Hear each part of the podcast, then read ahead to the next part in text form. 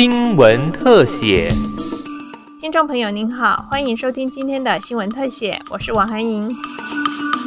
预防中风三三三，轻松摆脱脑中风。依据卫福部一百零八年国人死因统计显示，脑血管疾病为国人十大死因第四位，死亡人数超过一点二万人。中风对国人健康冲击甚巨，且中风造成失能的后遗症，是我国成人残障的主因之一。卫福部双河医院医师陈龙表示，脑中风征兆辨识 FAST 口诀为：脸歪、手垂、大舌头。记下时间，快送医。很多的中风病人其实他自己发生症状的时候，自己真的不知道。所以 FAST 这种辨识最重要的是旁边健康的人应该要知道，而且知道说，哎，发生症状一定要打一一九，马上就医。国健署指出，如果发现有小中风的情形，切勿因症状缓解而轻忽严重性，一定要迅速就医，避免错失黄金治疗期而造成遗憾。国健署副署长贾淑丽提醒民众，只要掌握三三三健康守则。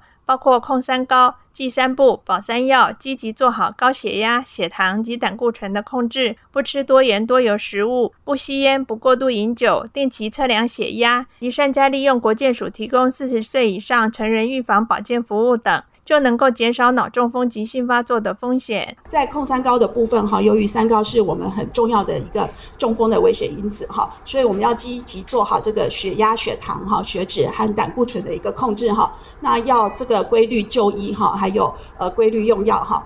那在呃我们刚刚有提到，就是中风哈跟这个生活习惯是息息相关的哈，所以我们就要记三步哈。那记住哈，就是不吃。多盐多油的食物哈，那不吸烟，那不过度饮酒哈，那不要轻忽这些呃生活上的一些小细节哈。那另外就是要保三要哈，就是要保持这个定期量测血压哈，那呃适度的一个规律运动和定期健康检查哈。那我们可以做到这一些三三三守则哈，呃就可以让我们呃远离脑中风的一些威胁哈。而脑中风危险因子，除个人生活形态、饮食等因素外，工作形态及负荷也为其一。为有效针对目标组。族群研发脑中风防治推广模式，国健署委托台北医学大学助理教授林立峰团队执行脑中风健康势能推广示范计划。依据工作负荷、工时不定等条件，择定企业场域作为推广目标对象。首先，针对选定的企业场域员工进行中风健康势能评估。虽近九成认为在日常生活中获取脑中风相关资讯是容易的，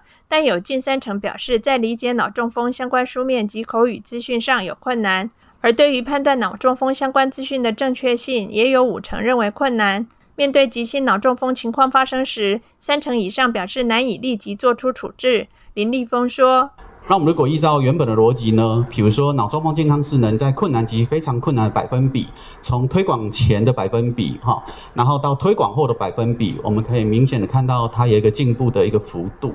好，然后从五趴，其实这是获取的部分哈，到最高会到达五十二 percent 这样子。好，那这是一个进步的百分比。”那如果从分数上来看，你就可以看到，其实分数是有提升的。从前侧的二点六一分，啊，总分是四分了哈，然后会到后侧的平均三点二六分，那统计上也有显著的差异。